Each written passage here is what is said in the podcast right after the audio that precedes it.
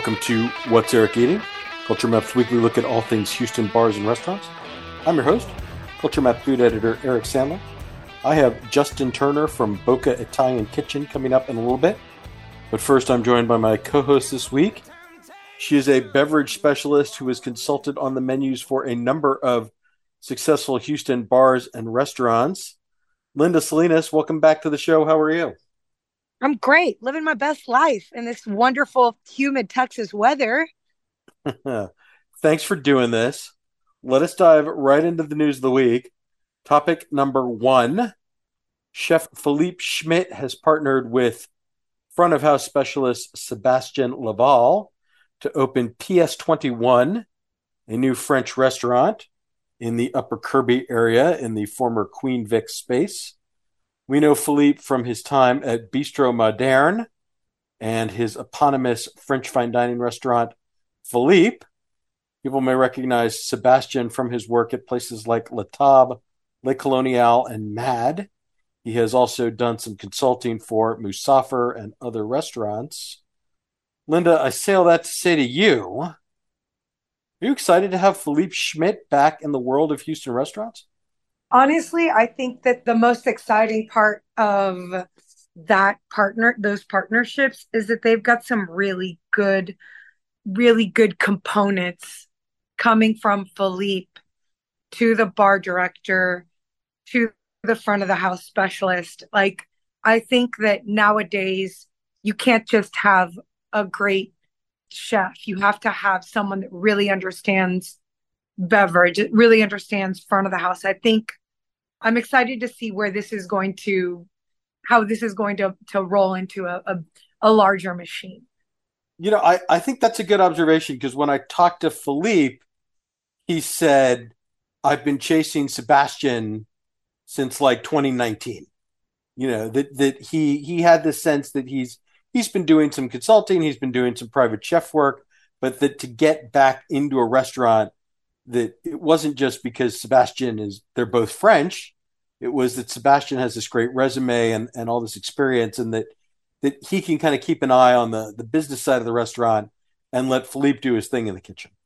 Yeah, I mean I think, you know, it used to be that if you if you had a really good Bobby Hugo or if you could have someone like Schmit or you could have a Jose Andres or something like all of those things used to be like that that could drive the force. But I think nowadays everyone is expecting for you because of the way that the Houston food scene is is that you have to have all three components front of the house back of the house. And then there's something in the middle called bar that that can that can swing away that swing away you know um on how people feel about the whole concept. So i'm excited to see what they how this how this monster comes out. Yeah, I mean it it opens this week. It opens on the 9th and then they they their friends and family service over the weekend. I think there's a lot of interesting components here. You know, Philippe is doing kind of classic French with a twist, right? Like he's doing yeah. bouillabaisse, but he's grilling the seafood instead of poaching it or confit it or, or however else you might you might prepare the, the seafood in that dish. You know, he's doing a, a duck Wellington instead of a beef Wellington. He's doing yum with all these different components. Yeah, no, someone indeed. I, I was trading DMs with someone who went to friends and family. She said, "Get the duck Wellington," and I said, "I I appreciate that, but like you." You didn't have to tell me that. Like I, the Duck Wellington was happening. I see Duck Wellington on a menu, and that's happening. Whether you like, you could tell me it's terrible, and I'm still going to be like, yeah, I actually want to try that. You're like, check me, daddy. yeah, an all an all French wine list. Oh uh, yes, priced you know fifty to two fifty with a with a very fancy reserve wine list that's like will only be given to people that they sort of think are like worthy of it. Uh, oh my and, gosh, get out of here. and then the cocktail menu I think is interesting because it's taking its inspiration from all of the places where French culture has sort of been exported around the world. So, you know, there's one named for Beirut, and there's one named for Montreal, and there's one named for someplace in the Caribbean. Well, some of that bar staff is from Musafir. And the, these are well recognized. These are these aren't just Houstonian cocktail people. These are international bartenders. So these bartenders might not have like a bunch of James Beard Award resumes, but they know what they're doing. So I'm really excited to see what this uh how this cocktail menu fleshes out in in real life. Well, and and you know, I know that you know so many Houston bartenders have sort of trained through Anvil and its affiliate concepts, and and they all do very well, and they all make very delicious drinks. But I, I always like when someone comes from out of town because it's a it's a different perspective, it's a different mindset, and so I'm always sort of excited to see like what they come up with. I'm with you. So so let me just ask you. I mean, what are your so so given all of these different components, like what are your what are your expectations for PS twenty one? Well, you already heard it. I just I want to go check out this cocktail menu. I want to I want to feel this this uh French hospitality, and I want to hope I hope that playlist and that uh lighting is right. Uh, let's just see what happens. And and tableside raclette service. They're going to just scoop gooey raclette all over everything. Ooh. Fuck me up, daddy. all right. Topic number two. The space in the heights that was Chivos is going to be home to Best Regards, a lounge style bar with international DJs providing entertainment. Uh, I will say this is, you know, Chivos had been part of Night Moves Hospitality, which has Trash Panda Drinking Club and Space Cowboy. So they're they're out. And a woman named Morgan Hanson, a commercial real estate professional, is taking over the space. So, Linda, let me just ask you. I mean, Houston has kind of its nightlife districts, and they're they're not they're not sort of directly in the heights. Like Washington Avenue definitely has that, and then you know we'll call it technically Shady Acres. You know, 19th and 20th Street, sort of just east of the Heights, has that like really thriving bar district. But the heart of the Heights, I mean, you know, that's kind of restaurants. It's going to be right next to Eight Row Flint. It's going to be near Trattoria Sofia and Loro. I mean, what do you think about best regards being the, the latest addition to, to everything that's going on on 11th Street? I'm really confused. I'm very confused. I think you and I have talked about this on the show, and I talk a lot about this in my personal or whatever, my professional life.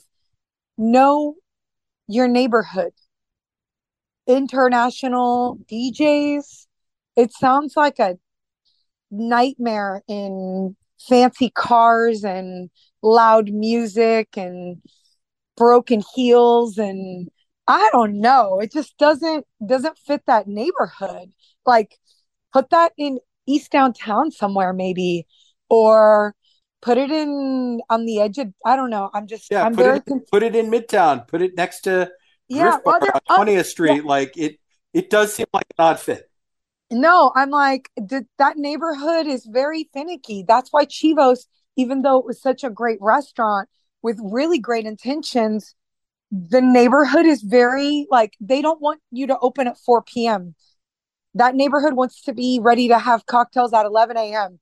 and you need to be able to park your, you know, your stroller and your dog somewhere. That's what that neighborhood wants. So I don't. Uh, let's see what happens. so, you know, I I did ask the the publicist who sent this information to me. I said, "What is Morgan Hanson's background in the hospitality business?" and they said she doesn't really have any, but she's working with people who do. So now I, I know that you're well compensated to give people advice when they open bars like this, but but give her a little free advice. What's the one thing that she should keep in mind as she's working with these people to get this place? Because because I think she's going to bring the perspective of someone who who patronizes these kind of establishments, right? I'm sure she has a very clear vision for what she wants best regards to be like and what she wants it to look like and the kind of drink she wants to serve and all of that right I, I don't i don't doubt that she's passionate and committed to making this successful but i also know that opening the doors and serving people is a whole different animal so so what is your one piece of advice for morgan hanson a long a long brunch for a neighborhood like that will will clear clear all of your bills I like it. All right, let's move on to topic number three. Dallas based hospitality group FB Society is bringing Haywire, its Texas comfort food restaurant, to the former Vallone's space in Gateway Memorial City. FB Society also owns Velvet Taco, 60 Vines, and Whiskey Cake. Now, Linda, I know anytime I say that something's not opening for a long time, you Oh, you tell me I don't want to talk about it. but this is when the, this is when the news was released. People are excited about this. So it's not coming until 2024. Oh, come on. okay. But what do you think about Texas comfort food from the 60 Vines people? Are you in general are you excited? I'm uh, so excited to talk about a restaurant that's nowhere near me nor in time or space going to be open in the next eight or nine months. But you like 60 Vines. I love 60 Vines. I like that concept. I also like Whiskey Cake out in the burbs. It's a really, it's a beacon of great hospitality. And Um, surprisingly and good cocktails. yeah, they they have a they have a really really good. It's a really good concept. Whoever owns these these uh these restaurants, they're very thoughtful. I can't. I really do. I I'm I'm kind of joshing about the about the other stuff, but no, I think that's a group that every time I, I see them, whether it be inside the loop, outside the loop, or in other small towns, they really give good culture, good hospitality culture in whatever little area that they're in. So I don't know what Haywire is like, but they do, I'm sure they've done their research and they need, they always need more comfortable family style restaurants in uh in Memorial. No, I, I think that's all right. And, and I got this press release. I'm sort of reading through this and looking at the menu online. And and they're like, oh yeah, we do we do brunch and we do chicken and waffles and chicken fried steak and we have steaks on the menu and and comfort food. And I'm like, that sounds a lot like State Fair. And of course, Uh-huh. State Fair is right there also in Gateway Memorial City. It's been a staple there for several years now. And so I I went back to them and I said, how is this different? Right? What makes Haywire different from State Fair? Because just from the text, they sound very similar. Mm-hmm. And and the answer was more stakes, right? It's it's a little more upscale. It'll have its own kind of unique design, right? Like it'll be a little darker, a little more a little more grown up. And that's that's kind of that's kind of how it's going to set itself apart. So it, it's an interesting we're going we're going to be in an interesting situation I think where you know Memorial City has Perry's, which is kind of your classic more upscale steakhouse. You're going to have State Fair and then somewhere in that squishy middle kind of kind of like maybe a little bit like too fancy for little kids, just fancy Yeah. enough for like happy hour and, and date night, but you don't want to spend all the way up to the regular steakhouse. Like you're not you're not going to Taste of Texas, you're not going to Perry's. There's Haywire, and so I, I it'll be interesting to see how all of these restaurants kind of sort themselves out. I will say one thing, and this is, I think that this is, it's something that I, I strongly believe in, in neighborhoods, in in the burbs, in inside the loop. A rising tide raises all ships. The more restaurants that you have that are accessible and good within an area, all it does is it creates better better hospitality. It creates a better diversity and it creates it creates more people wanting to it becomes an asset in a neighborhood. It gives you more options. We are more restaurants per capita and everywhere I, I travel when I'm gone for three days or nine days, we are a town of restaurant culture. And so bring it on. It'll just make the the the the pot sweeter. You know, we love going out. If we can go out four days a week, awesome. If we can go out five days a week, I mean, I, you know, after the pandemic, I have a lot of I have a lot of problems sometimes, especially out in the burbs, getting reservations. Like you'll go somewhere, they're like, "Oh, sorry, we're on a one and a half hour wait because we don't have enough tables," um, or they have tables but they don't have enough staff. So maybe it'll make it easier for people to uh, sustain their their their their restaurant communities. So I can't wait to see what they have up for that neighborhood. Uh, because I mean, look, you just said state of uh, state fair. Do you remember when State Fair first opened? It was like the only kind of restaurant out there, but now you've got Federal American Grill in that neighborhood. They're they're they're they're busy. We've got Treebeards out there.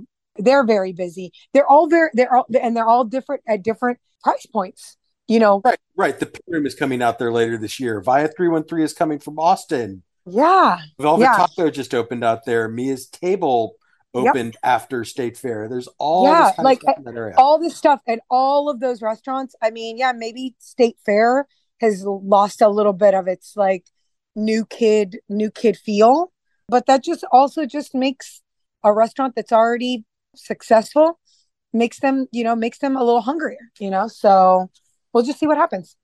Absolutely. All right, Linda, I'm going to say that does it for the News of the week. We'll be right back with our restaurant of the week. Stick around.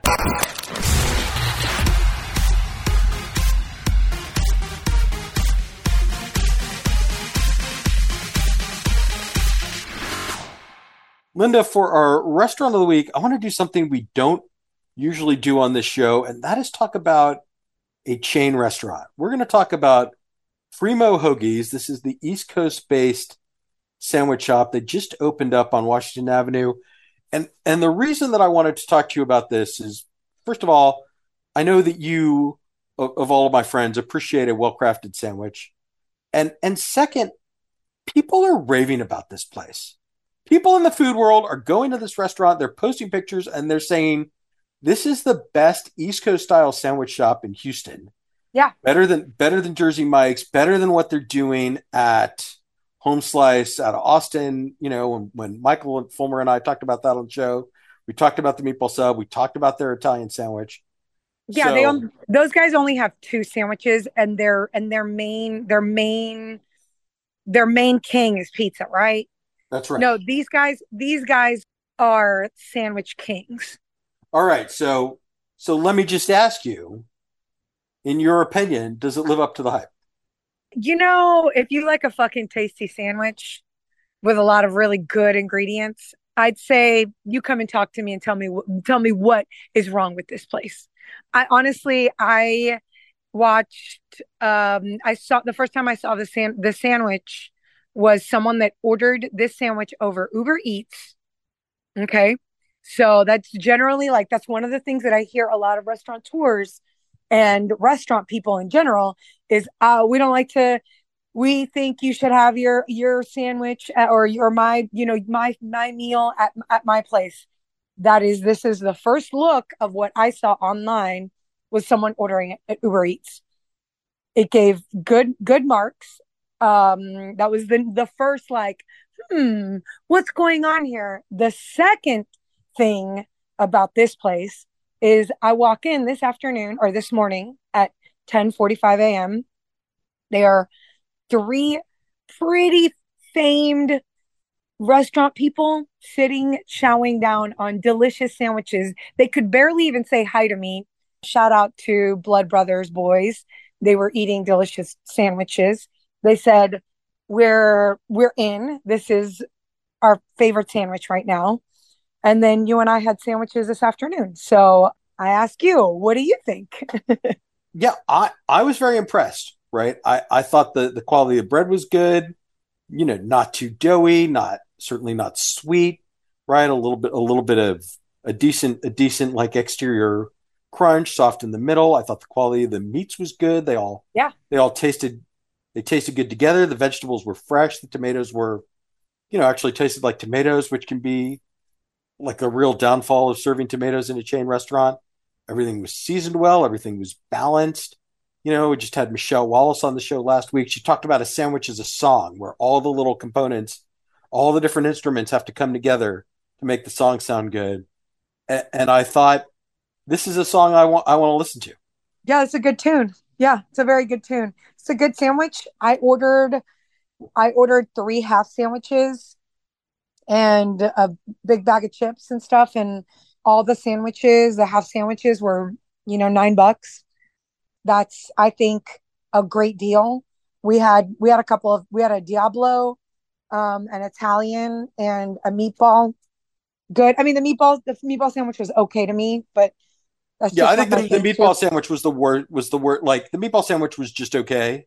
I'm, okay. I'm going to stick with I'm to stick with my favorites like Home Slice and Love Buzz for that, I think. Yeah. But a delicious cold cuts and tasty, tasty Italian sandwich is the way to go. Yeah, no, I, I, I think that's all well said. I, you know, you talked about Uber Eats. I, I think this is going to be in the Uber Eats rotation for me because there's not, it's it's close enough to where I live, right? There's there's not really a Jersey Mike's close by, which would have been my kind of default in the chain restaurant sandwich category before this. So yeah, I'm uh I'm impressed and and I'm not surprised that that some of our friends in the food world are checking this place out because there's that you hear it sort of constantly, right? Houston doesn't have very many good sandwiches. We have great burgers. Yeah, we, we have, have, great we have burgers. great burgers. We have wonderful banh mi. We have good po' boys. Yeah. We have tacos all day long. We're not a sandwich. We're not a sandwich city. We're not a sandwich city, but you know what? Here we go, baby. yeah, I think I think this is going to scratch the itch for a lot of people. Yeah. All right. Anything else on Primo Hoagies? No, that's it. You have any any other dining experiences you want to share with the people before we wrap this up? I don't think so. I mean, honestly, I wish more people would send me a line on Instagram, Klinda HTX, to send me more racks of, you know, delicious snackage and great condiments. I don't know. I'm all ears. There, there you go. Slide into Linda's DMs, make her a make her a compelling food offer, and we'll talk about it the next time she's on the show. Linda Hell Salinas, yeah. thank you very much. Hey, thanks so much. We'll talk to you soon. And I'll be right back with Justin Turner.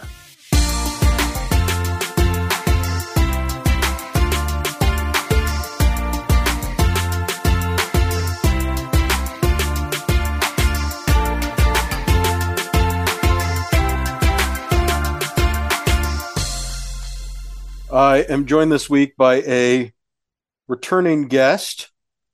We remember him from his time as the chef owner of Bernie's Burger Bus. For the past couple of years, he has been the director of culinary hospitality for McCord Development. They operate Generation Park, a mixed use project up in Northeast Houston. Justin Turner, welcome back to the show. How are you? I'm doing great. Thanks for having me back, Eric. I really appreciate it. Thanks for doing this. You know, it's it's funny. Time flies, right? Because in some ways I feel like you were just on the show, but the reality is that it was 3 years ago and it was yeah. right around this time because we could kind of see the pandemic coming, but we didn't know what it would mean for for any of us, you know, for for our lives, for society, for restaurants, for anything. And you were very candid. You said, you know, Bernie's might not make it. You know, if, if there was a long shutdown, that it, it might not it might not last.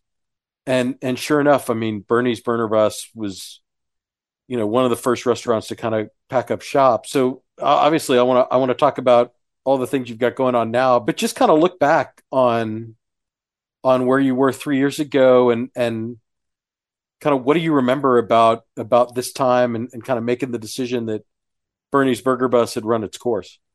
You know, we were. Um, it's a uh, trip down memory lane, but I, I remember it just like yesterday. It it really hit for us um, at the end of March. Um, I, I kind of just knew that we've only got a couple months left. Our model was not set up correctly to do multiple items. We were, uh, you know, singularly focused concept burgers, fries, shakes, and as a delivery model, which was really the first half of the pandemic, maybe a little less than the first half, but that was, you know, ramped up fairly high. And I, I just saw a really hard pivot. And I also saw you know how tough some of my landlords were. Some of them were being great some of them were not. So i, I kind of saw the writing on the wall.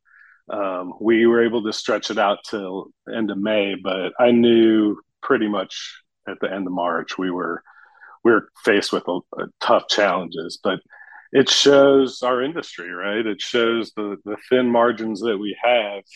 And if you're not prepared if you don't have the cash flow if you don't have the reserves you know something like that which was extreme, but something, you know, big, big events do pop up, big things, equipment, stuff happens. And so it just shows the uh, volatility in our industry and that, you know, lessons learned. That's, that's been my whole career 27 years. It's just lessons learned.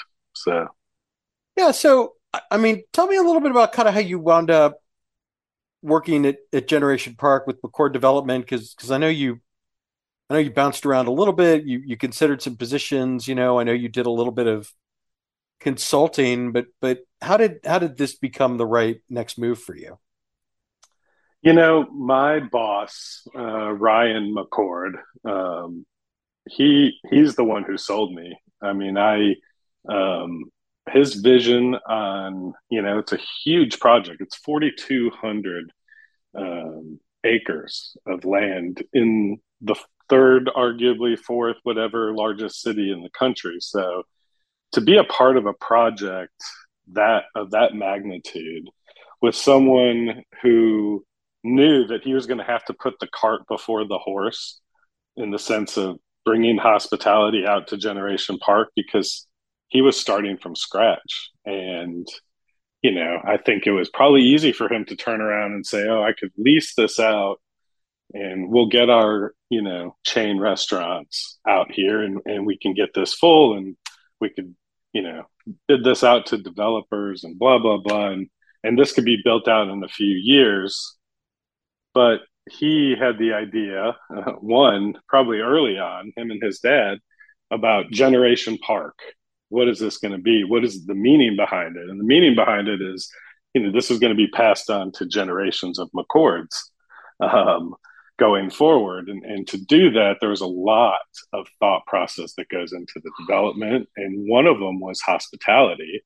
And again, he could have subbed this out, but he decided to bring this in house and told me this vision of, you know, what he has going on. And I'm, I'm a generation Xer. I, I don't look for jobs uh, just willy nilly with like, you know, this might last one or two years. This spoke to me of, of something that I could possibly end my career with um, because there's so much opportunity. Again, in the, in one of the largest cities in the country, so that that's really what sold me. Right, you you and I are basically the same age, I think, and this is going to be ten years with Culture Map for me this summer. So, you know, you're even in a different situation than I am because you've got a family and you know all that to support. And so you know yeah stability is is paramount to kind of find you know a project that's going to take i mean yes it's it's generations of mccords but it's also generations of houstonians who are going to who are going to live there work there eat there on this development. I mean it's it's bigger bigger than than city center or or anything else that's gone up in the city. Yeah it's uh it's super exciting. And when you see the things that we have in ideation and what we're we're looking to to build out here um, it's it's awesome. It's so cool. And to be a part of it in the smallest capacity uh, to bring you know good food out there and convince some of my friends to come out there and open up restaurants too. I mean that's part of the idea is you know see me see see what i'm doing out here see the success that we're having in this area and how you know beautiful this is going to be in the city of houston and and get more local restaurateurs uh, opportunities up here. Well yeah let's let's start with i i, I want to ask you a little bit more about that but let's start with kind of what you're doing. I mean let's start with uh bocca italian kitchen. I mean of, of all of the different styles of cuisine that you sort of could have, you know, introduced yourself to the area with. Uh, obviously, you know, people know you here around town for burgers, but but they may not know that you have a pretty extensive background of, of cooking in Chicago and Memphis. And, and maybe if, if people are really dialed into your story, they may remember that you were Shane Battier's private chef. That's how you, you got to Houston. Mm-hmm. So so how much Italian food like experience did you have when you when you took Bocca on? Uh, zero. No, that's not true. I I, I, I did probably a year um, pre deciding this was going to be a career for me. So, like my high school cooking days, um, I worked at a place in Memphis called Brooklyn Bridge, a little Italian place, and I, I basically worked the pizza station there. So, when I walked into the restaurant, and mind you, we had 16 days to take this restaurant that was a previous restaurant and flip it. So um, I had to take quick inspiration on what I had to work with, right? So I had a huge wood fire pizza oven. And so I said, well, I'm not going to not use that. And, and part of me says, you know, uh, I want to make the cuisine make sense for both sides of this. Can, you know, it's two restaurants in one. So uh, I wanted to, to keep, you know, that, that similarity of cuisine, and so we had the pizza oven on the now Lupo Caffe side, but uh, at that point, um, it was Lupo Pizzeria. So we we decided to stick with Italian heavy seafood, um, really seasonal. Uh, we change out the menu quite frequently.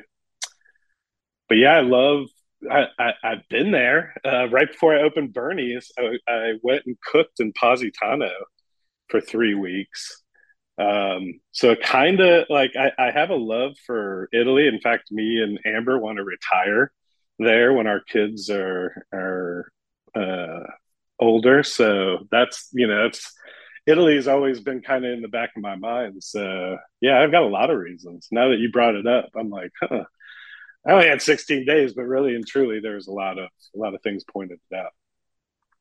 All right, so you had this idea, and you, you sort of gave yourself a a crash course, and and I'm sure like read a bunch of cookbooks, but but like what have you kind of learned about?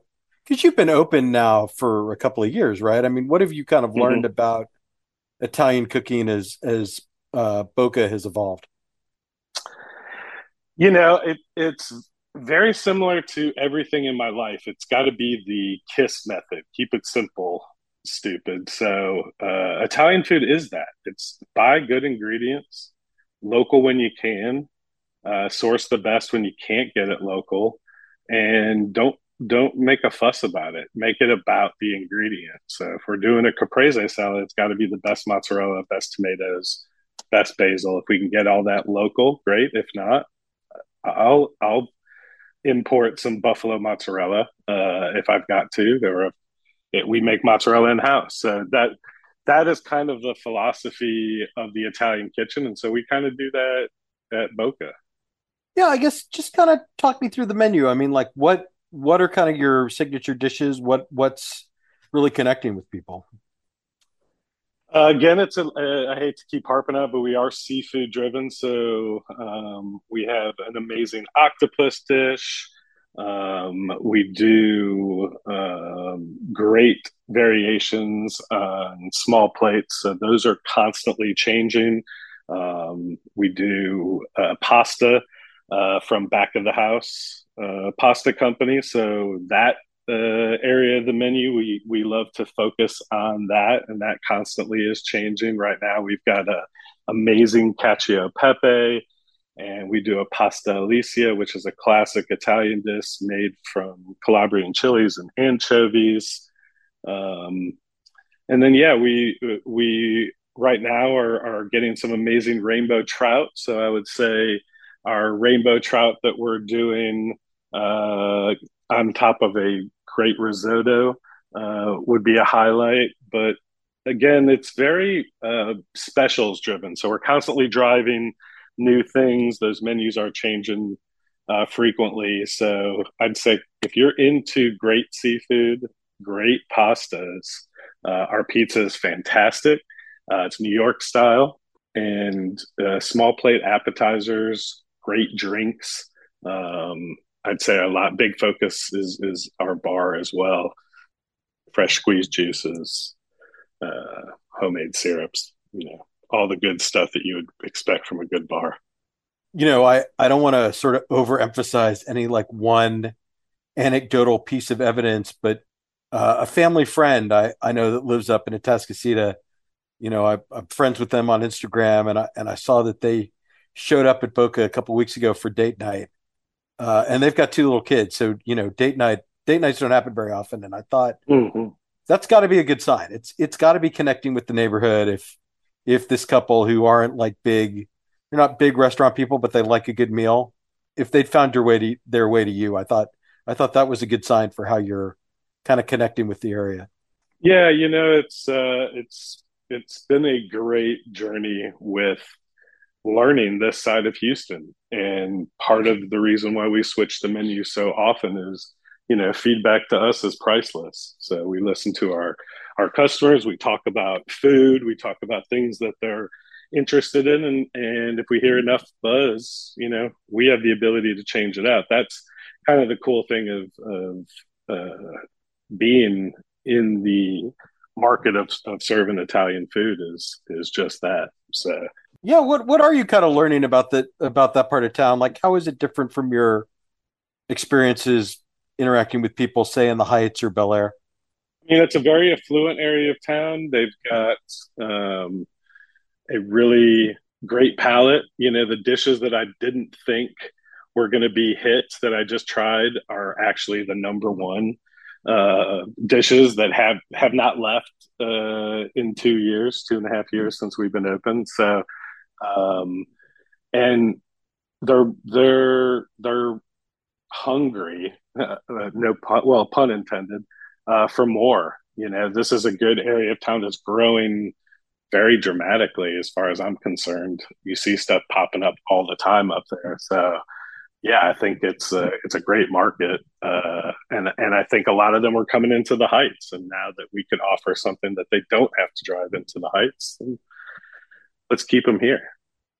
Yeah, you know, and it wouldn't surprise me if people up there are pretty regular travelers, right? Just just from the proximity to the airport, it's like, oh, you you know, you get a you, you accumulate your frequent flyer miles. Maybe maybe you jump on a flight to New York or or even overseas in a way that maybe you wouldn't if you're you know if you live in clear lake or katy and the airport's an hour away it's like it just i i don't know maybe that's just a blind guess on my part but it, it wouldn't surprise me if people who really like to fly kind of gravitate towards being you know kingwood humble atascocita just because it's so much more convenient oh for sure and you know we've got a great hotel now that's been open for about a year and we're going to continue to grow. So it's like this area of town, plus like it's 15 minutes from downtown. So if you live downtown, you want to get out of downtown, it's like a 15 minute drive. So that's true. Um, like of all of the like freeways, 59 north, the East Texas, like the the easiest to navigate. I think it's it's the least likely to just stab you in the eyeball, you know, with like some random accident that shuts everything down. For sure so talk to me about Lupo Caffe because sort of as you you mentioned it when you when you took it over, it was a pizzeria and you operated as a pizzeria for a little while.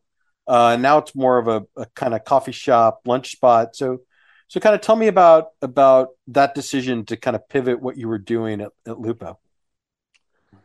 Honestly, it was pretty easy. We were selling more pizza on the Bocca side and I was like, well, if we're going to continue to do this, and we're again very singular focused as uh, pizza, why don't we spread this menu out, open up the um, the area to breakfast, which is something we don't offer in Generation Park currently.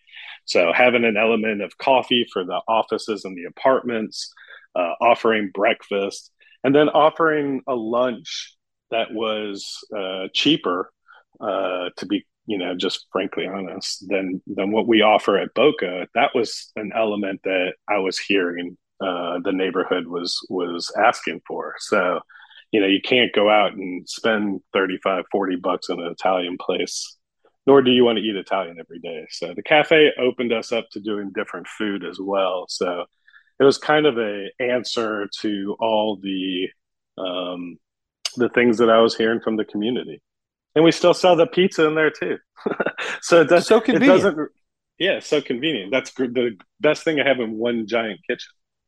Yeah, so you switched that up what a few months ago. How's it going? It's going great. You know, I mean, uh, I would love to have more business. I'm never going to say no to more business, but uh, I think the feedback's been good.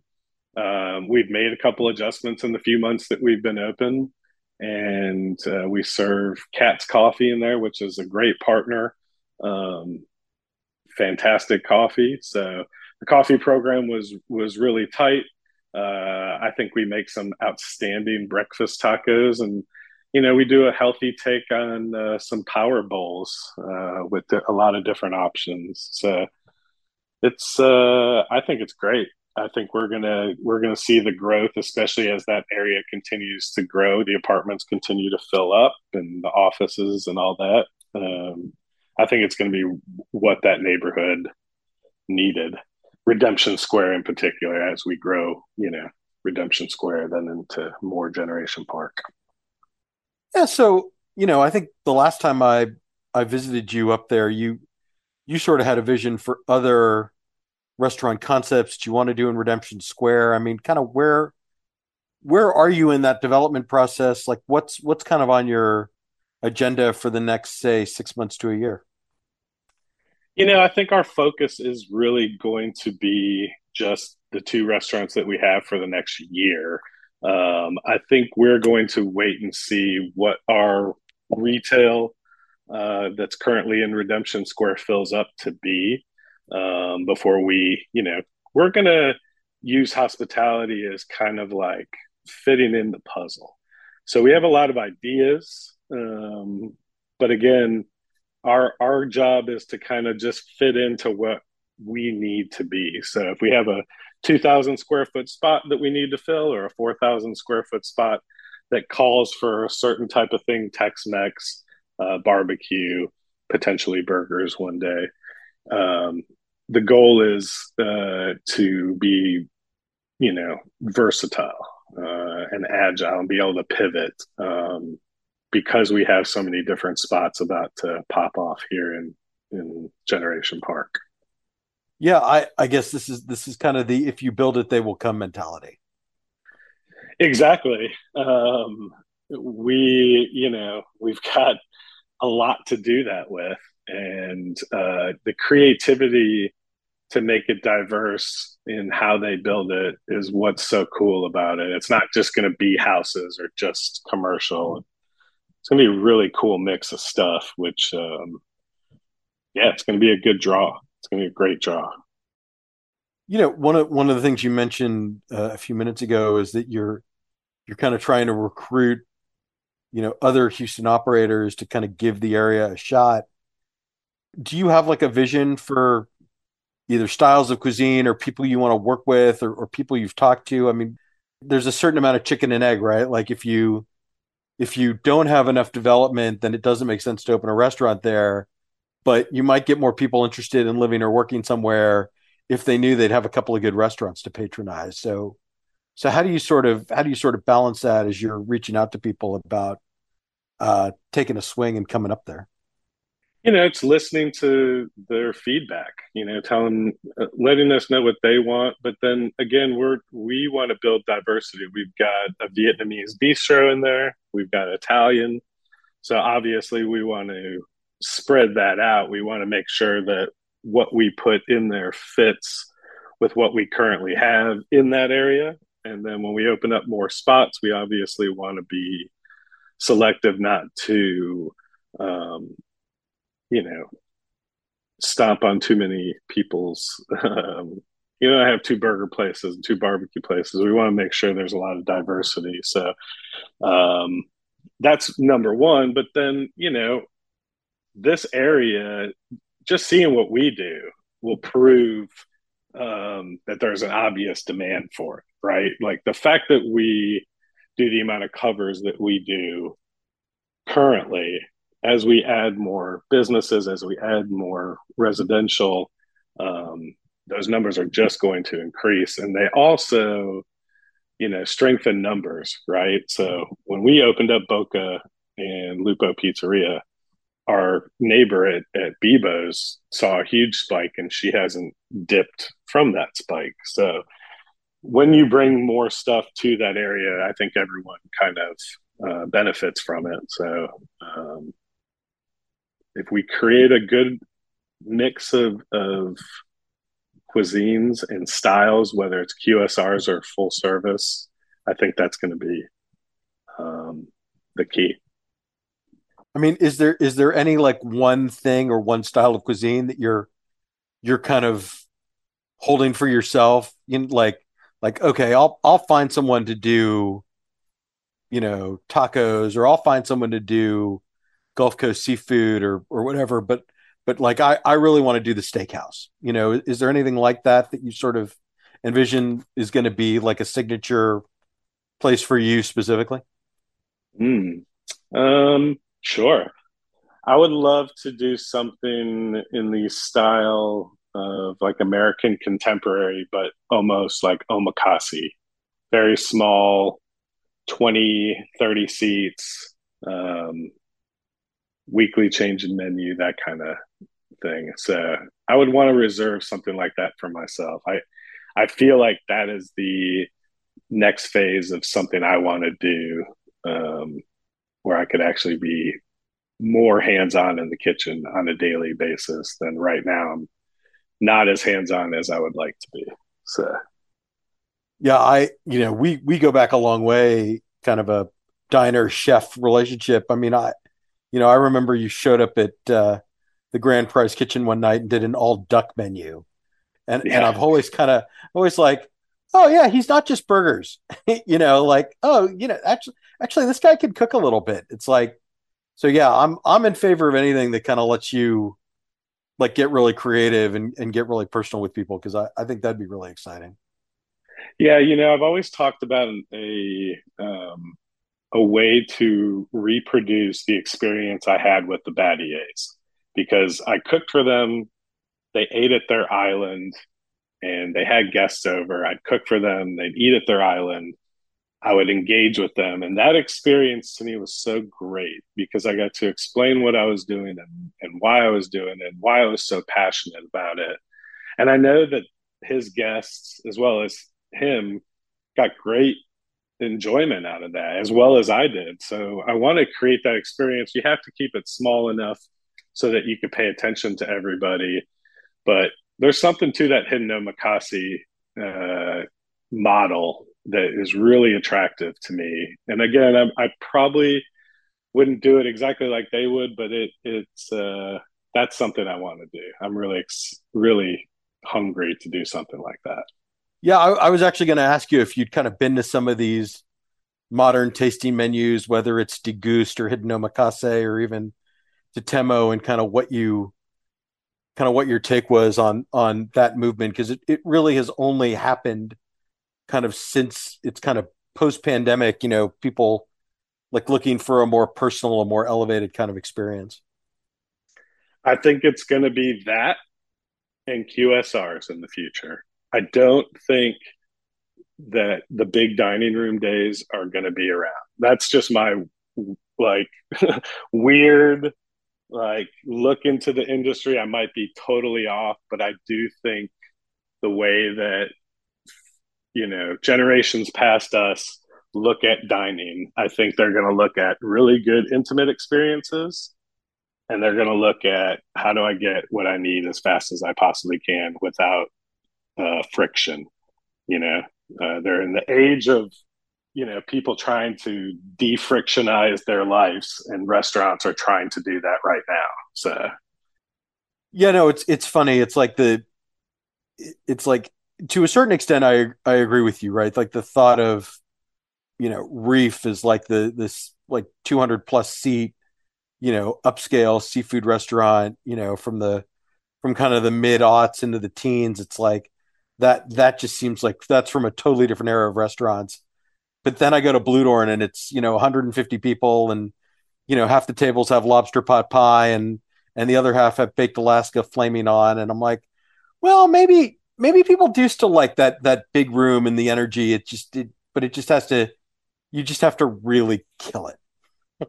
like really like when it's really really good, that's still okay. But but you know, but then again, I was at I was at Theodore Rex last week, and it's you know, 30 something seats and it, and it was full the whole time on a Monday night. And I'm like, yeah, this is actually really nice. Like I, you know, this, just this little, this little room and you can see everybody and see everything that's going on. That that's actually still a really nice way to dine. Yeah. Yeah. I think, you know, I mean, I, I don't, I don't want that to be the case, but in my head, I've, I've, you know, planned, um, some concepts around the ideas of creating a lot more QSRs and a lot more intimate experiences, even if the dining rooms are 60 seats, right? They're just not these massive 200 seat rooms. I think it's also challenging with staffing and hopefully that all changes. My mind will change as that gets easier to navigate those waters. Right. I'm I'm hearing that it's easing up, that it's not as it's not as tight as things were maybe a year ago when it was when it was really bad. For sure. For sure. I, I, I definitely think we're on the the swing of, of upside on that. But you know, um, it's still it's still somewhat challenging from that side, and it's it's still challenging from the ingredient side. You are seeing some weird price spikes on things that are just odd. Yeah, eggs and butter, right? Like I, uh, you know, or uh, among other things. Yeah, among other things, but eggs, like wow. Of course, I open up a cafe selling breakfast tacos right at the beginning of that. It's like the smartest thing I could have done. Right, and the and the fresh pasta you you sell from from Bo. I mean, that's uh that that goes through a share of eggs too. I'm sure. Oh my god, yeah, I remember that phone call too. I was like, "Yep, it's coming from everywhere, baby, it's coming from everywhere." So, so just kind of last question. I mean, I I know you guys like to eat out. I I know, you know, I, I know you're busy, so I know you don't have a ton of time. But is there any one place you've been recently that just really impressed you? Hmm. Wow. Uh, you mentioned Bludorn, and that impressed me. um, I uh, just recently went to Hidden. That was a really great experience. Um, but I'm gonna, you know, I'm gonna go out on a limb and say I, I cook a lot at home. So I'm excited that uh, I get the opportunity to do that a little bit more now. So uh, trying out new stuff, getting ready for new new restaurants in the future. So all right. Well, you know, before I let you go, we have to play the lightning round. Five easy Excellent. questions, five short answers. And and just so you know, Justin, as a as a favor to you, I have five all new lightning round questions because I I didn't want to give you the same old same old. Great. Thank you so much. All right. Five easy questions, five short answers. Just say the first thing that comes to mind. Justin Turner, what is your favorite pasta shape? Bucatini. What is the last TV show you binge watched? Breaking Bad again. What is the first album you bought? uh, Def Leppard Hysteria. Who is a celebrity you would like to meet? Jose Andres. And finally, when you're ordering a drink, what's your go to cocktail?